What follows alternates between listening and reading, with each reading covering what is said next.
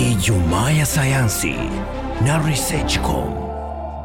Ujambo na karibu katika Ijumaa ya Sayansi, podcast inakujia kila Ijumaa kutoka Researchcom ikiangazia mada maarufu na muhimu zenye msingi wa utafiti wa kisayansi. Lengo kuu ni kukujuza kuhusu maendeleo, na leo utakuwa nami Deusdedit Masemba. Karibu hadi mwisho. Ijumaa ya sayansi na Researchcom. Nam, katika podcast yetu ya leo tunakuletea mwendelezo wa mahojiano yetu na mtafiti kutoka chuo kikuu cha afya na sayansi shirikishi Muhimbili, Profesa Karim Manji, mbobezi katika tiba ya magonjwa ya watoto. Mahojiano uliyasikiliza kuanzia Ijumaa iliyopita, tukiangazia dira ya Tanzania katika utafiti wa kisayansi.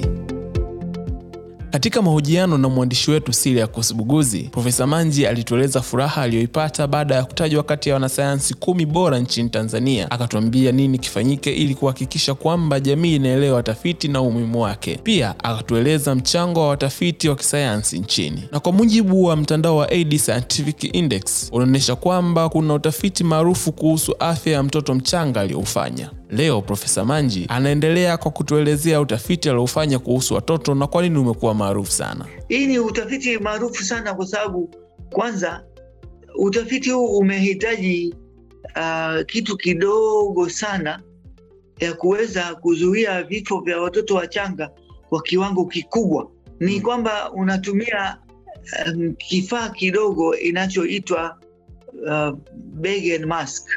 Ni ni kama ka, ya kupulizia mtoto puani na mdomo pale anapozaliwa. Mtoto amechoka mno tumboni na mama amechoka wakati wa kusukuma. Inatokea wakati mwingine mtoto anakuwa anashindwa kupumua, na kama hujamsaidia katika dakika hiyo ya mwanzo mm. katika hiyo dakika ya mwanzo kama hujamsaidia kupumua kwa kusaidia na hiyo kifaa kidogo kabisa bei yake haizidi hata shilingi elfu thelathini ya kumwekea tu kidogo, baada ya kutoa mate na makamasi kidogo puani na kumvuta yale na kumweka hiyo kifaa na kumpulizia kwa sekunde chache tu, mtoto ananyanyuka, anaanza kulia nywa, nywa, nywa. Na sauti hiyo ya kulia mtoto ya mwanzo kabisa ni sauti ambayo sisi katika afya ya watoto wachanga inatufurahisha mno. Ina maana kwamba mtoto amehema na hewa yake imeingia kwenye mapafu na amechangamka na yuko mzima. Kwa hiyo tafiti hiyo imeonyesha kwamba kwa kutumia kifaa kidogo tu katika kuitambua dakika ya kwanza tu mtoto aliyochelewa kutoka uh, kwenye njia ya uzazi na amechoka kupumua, umempumulisha kwa sekunde chache tu na ameanza kuhema na kupunguza vifo ya asilimia kubwa. Hiyo ni kitu ambayo ni ya kuwa na, na kwamba kila mmoja hata mwendesha daladala inabidi ajue kwamba mtoto mama akijifungua kwenye daladala mtoto amechoka hapumui, fanya hivi, mtoto atapumua, utaokoa maisha. Hakuna kitu kikubwa kama hicho duniani. Naam, umefanya utafiti kwa muda mrefu sana na nina imani unaweza kutupa taswira ya mabadiliko katika vipaumbele vyetu vya, vya afya kama nchi eh, katika upande wa afya ya jamii. Hivi sasa tunazungumzia uviko 19 kama kipaumbele katika afya ya jamii, lakini zamani kulikuwepo magonjwa yaliyokuwa ya kipaumbele. Haya mabadiliko ya vipaumbele yanamaanisha nini? Mabadiliko haya ambayo yametokea ya hmm, ni vitu ambavyo mengine ni ya mfumo hmm, na mabadiliko ya dunia. Mengine ni, ni kibiolojia, kimazingira na ni kudra, na mengine ni wengine tumejitakia. hmm. Natoa mfano kwanza, yale yaliyokuwa mazuri. Mimi nilivyokuwa nasoma udaktari, nilivyokuwa mwanafunzi ugonjwa wa surua ilikuwa hatari sana, na kila wakati uh, unaitwa wodini kwamba kuna mtoto hapa amezidiwa. Ukiambiwa amezidiwa, maanake ndo ameshafariki, unaenda unaandika cheti cha kifo. Ilikuwa karibu kila siku watoto watano. mm. Siku umepumzika, hakuna kifo cha surua, ni mmoja. hmm. Kwa hiyo ilikuwa hatari sana wakati wangu na chanjo ndo ilianza sasa. Kuanzia mwaka sabini na tano ilivyoanza chanjo ya surua. Na chanjo ya surua ilivyochukuliwa nchini na ilivyokuwa imeenea dunia nzima, zaidi ya asilimia themanini ya watoto wetu wadogo hawa wa miezi tisa mpaka miezi kumi na nane wanachanjwa surua, na katika jamii ukishachanja zaidi ya asilimia themanini ugonjwa huo unapotea, unafifia kabisa, hamna. Siku hizi mimi nikipata mtoto mwenye surua ambayo ninashuku nina- ninamshuku kwamba ana ugonjwa wa surua, napiga simu, naweka na WhatsApp, nawaita wale maspecialisti na, nawafundisha wale tuone hii ni rare case. Hiyo kitu ambayo walikuwa wanakufa watoto watano kwa siku, siku hizi imekuwa rare. Kwa bahati nzuri, watu wamekubali, wameona vifo hivyo na watoto walivyokuwa wanasambaratika. Hiyo chanjo ilichukuliwa kwa makini sana, na mpaka leo hakuna mama atakayekosa kumpa mtoto wake chanjo ya surua. Mm. Kwa hiyo tumeona mabadiliko hayo ki- kisayansi kwamba yamebadilika. Kwa hiyo siku hizi hatufikirii mambo ya surua.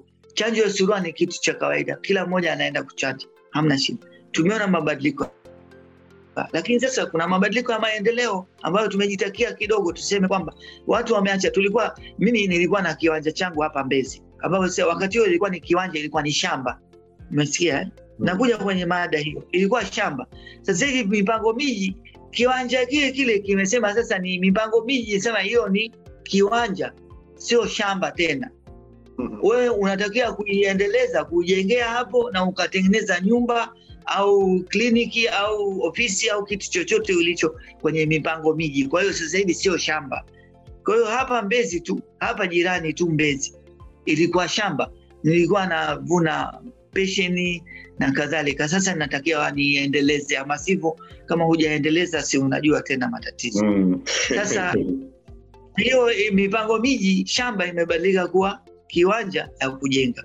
Sasa ukitengeneza kiwanja cha kujenga, huna shamba, passion nilio niliyopanda mimi mwenyewe, inabidi niende kwenye duka nikanywe passion juice, na huku kwenye passion juice ameniwekea sukari kibao, kwa hiyo napata magonjwa yasiyo ya hayo magonjwa tunayosema Mm. NCD, magonjwa sio ya ambukizi. Napata kisukari, lakini sasa nataka nile nyama au kuku. Sina kuku wale niliofuga na wachinja na wala, kwa hiyo nitabidi niende dukani ni wale kuku waliowekwa madawa, mambo mengine nakula kuku iliyokuwa na mafuta chungu mzima, ladha ladha nzuri, chumvi, mafuta.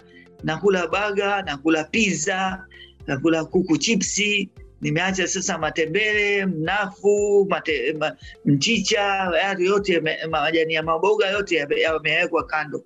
We mbele ya kuku na chipsi ule majani ya maboga mjini hapa, waambie watoto wetu wa siku hizi wanayajua hayo mnafu na majani ya maboga? Hawajui wao, kuku chipsi, pizza. Tena leo kuna ofa ya pizza. Sasa hayo yanachangia katika afya yetu, na hayo magonjwa ya shinikizo ya damu, magonjwa ya kisukari, yote yanaibuka sasa. Kuna hili la uviko 19 na chanjo yake, Profesa. Wapo wanaodhani ni ugonjwa ulioletwa na lengo lake ni kufanikisha biashara za chanjo na, na si uh, hautazamwi kama ugonjwa e, unaoibuka kama magonjwa mengine. Hii dhana wewe u, kama mtafiti unaichukuliaje? Uh, tukizungumza hususan kuhusu uviko 19 na na hisia hizo uh, hisia hizo zinaweza zikawa na ukweli kwa mbali kwamba kuna biashara yaani kwa mfano mimi nimeshasikia kwamba kuna ugonjwa fulani Mm. kwa hiyo mimi nitafanya maarifa kama mfanya biashara kwamba oh, kuna uviko kumi na tisa. Kwa hiyo wache mimi niache kushona nguo na kutengeneza kanga, wache nianze kutengeneza barakoa.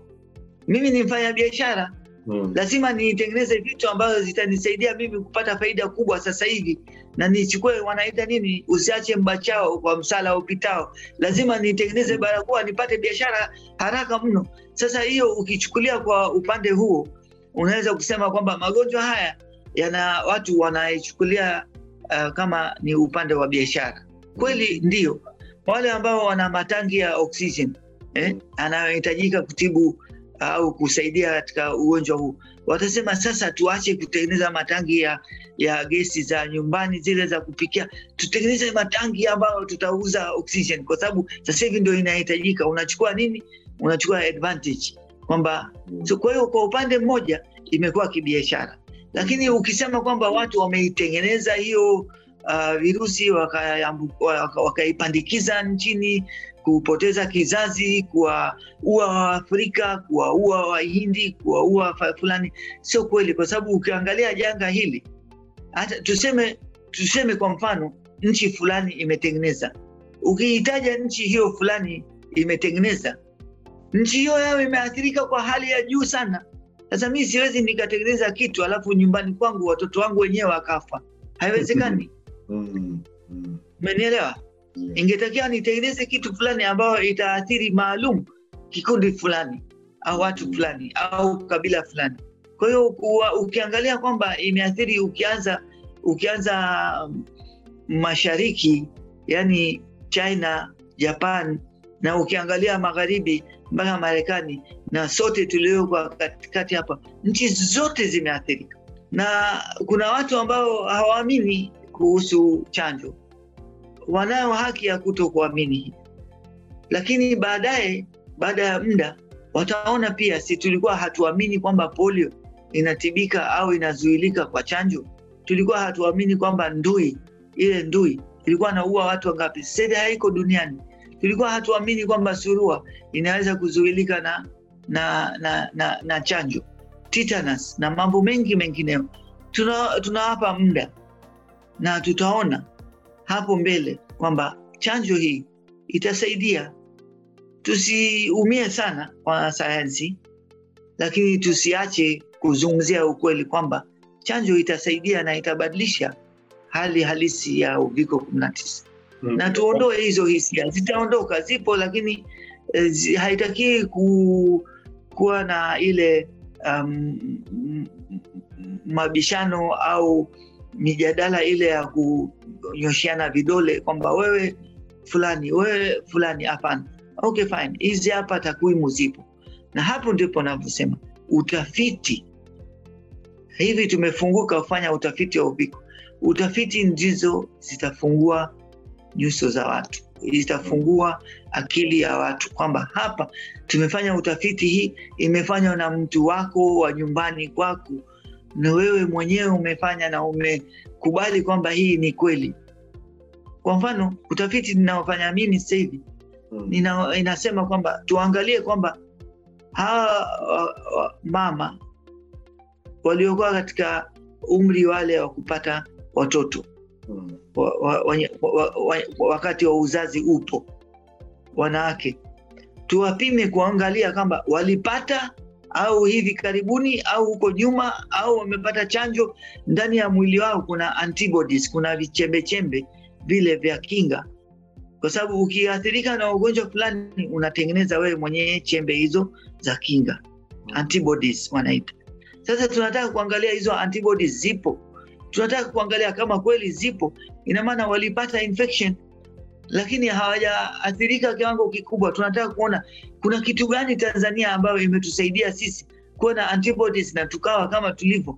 Ukiangalia kwa hali halisi, bila ya kusema kwamba kuna uchawi au nini, Tanzania tumeathirika kweli na bado tunaathirika, lakini ukilinganisha na kiwango cha athari tuliyopata sisi na nchi zingine ni tofauti. Unaweza hmm, ukaenda sokoni hujavaa barakoa na ukarudi salama nyumbani. Sasa unajiuliza kulikoni? Kama hatujafanya utafiti na tukawaambia dunia, jamani, ni hivi, sisi ndio tutakuambieni nyinyi. Hatuwezi tukasema ukweli, tutakuwa tumejifunga tu katika hiyo kisiwa. Tukisalia katika suala hilo hilo la utafiti, unadhani sisi kama nchi tunao uwezo eh, au tunazo tafiti za kutosha kuweza kutabiri haya magonjwa yanayoibuka na magonjwa mengine? Kwa kiwango kikubwa utabiri upo, Mhm. Ila wale wenye uwezo wa utabiri hawaitumii nyanja zinazohitajika kuweka mbele utabiri wao. Na hii ni nasiha yangu kwa wanatafiti waliobobea kwamba njoni tukusanyike, tufanye yale yanayohitajika katika kizazi kijacho. Natoa mfano hivi sasa hivi tumeendelea kweli, kila mtoto aliyokuwa anaenda shule ya msingi, shule ya sekondari, kwa sisi ambayo tuko tumesoma soma kidogo, watoto wetu watakuwa na iPad, watakuwa na netbook, watakuwa na simu. Watoto wote hawa wana mitandao hawa mkononi mwao. Tunajihisi fahari mno sana kuona kitu hichi, lakini nakuambia, kuna utafiti wa hivi karibuni imeonyesha kwamba ukimwacha mtoto wako mchanga huo wa chini ya mwaka mmoja, umekaa naye unamlisha chakula, badala ya kumlisha na kumbembeleza na kumpa stori zile kama bibi zetu na wazazi wetu walikuwa natupa hadithi za hapo ya enzi ya kale. Hapo ya enzi ya kale alikuwa ndege, alikuwa na mabawa sita, alikuwa naruka, akiruka hivi akimwona mtoto hali hafungui mdomo, basi alikuwa anakuja na bawa moja anampiga kichwani. Sasa ngoja ngoja fungua mdomo, kula kula kula kula. Tulikuwa anazungumza story na watoto ambao tulikuwa nafungua kichwa, tunawapa imagination, ile jinsi ya kufikiria. Sasa siku hizi unafanya nini? Unafungua TV, unafungua katuni, unaona katuni anacheza, huyu mtoto anaruka, mwingine anaanguka, mwingine anafanya haya. wa- Angalia katuni huku unamlisha. Sasa yeye badala ya kuwasiliana na wewe, kuzungumza na wewe na kuwa na imagination power, yeye anaangalia kaboksi tu. Sasa tunaambia kwamba watoto wakiangalia hiyo wakati chini ya umri wa mwaka mmoja wana, wana na, na inategemea na masaa, wana uwezo au wanaathirika kiasi ambacho kuna asilimia zaidi ya ishirini ya watoto wakishafika miaka mitatu wakapata magonjwa eh, matatizo ya, ya, ya akili inayoitwa autism, usonji.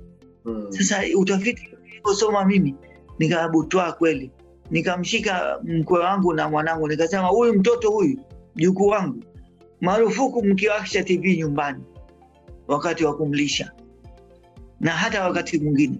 Mimi nitapiga mastori hapa mpaka isha, wakati huyu mtoto haangalii TV tena.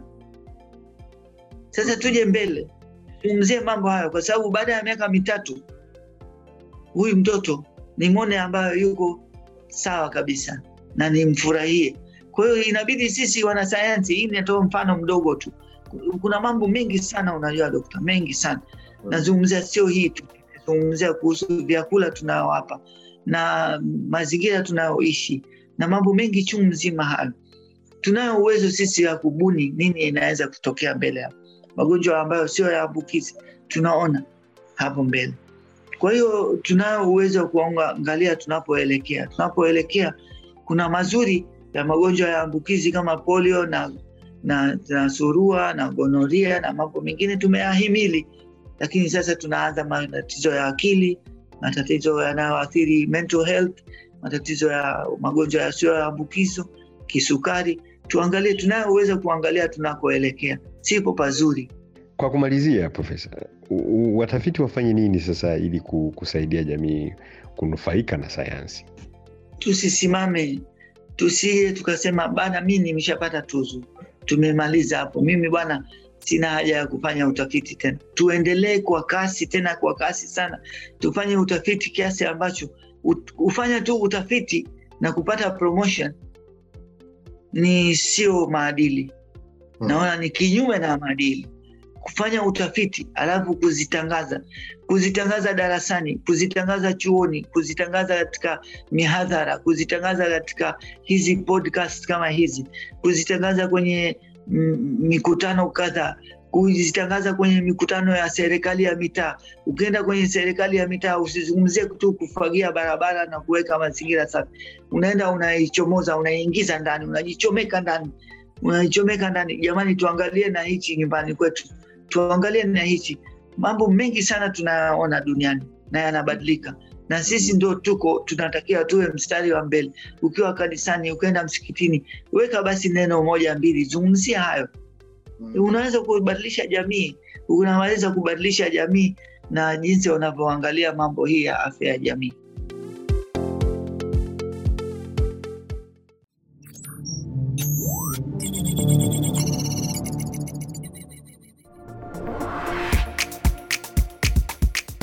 Sasa tunaingia katika sehemu ya mwisho ya podcast yetu kwa leo, na tunakuuliza swali wewe msikilizaji wetu. Je, kuna mwanasayansi yeyote unamfahamu na kwa sasa anajishughulisha na kazi za kisayansi? Tutajie jina na kazi zake nzuri ambazo amezifanya kwa kutuandikia katika mitandao yetu ya kijamii Twitter at mwanasayansi, Instagram at mwanasayansi underscore page, Facebook at mwanasayansi na katika WhatsApp namba 0746 050686 nasi tunamfikia na kuibua kazi zake.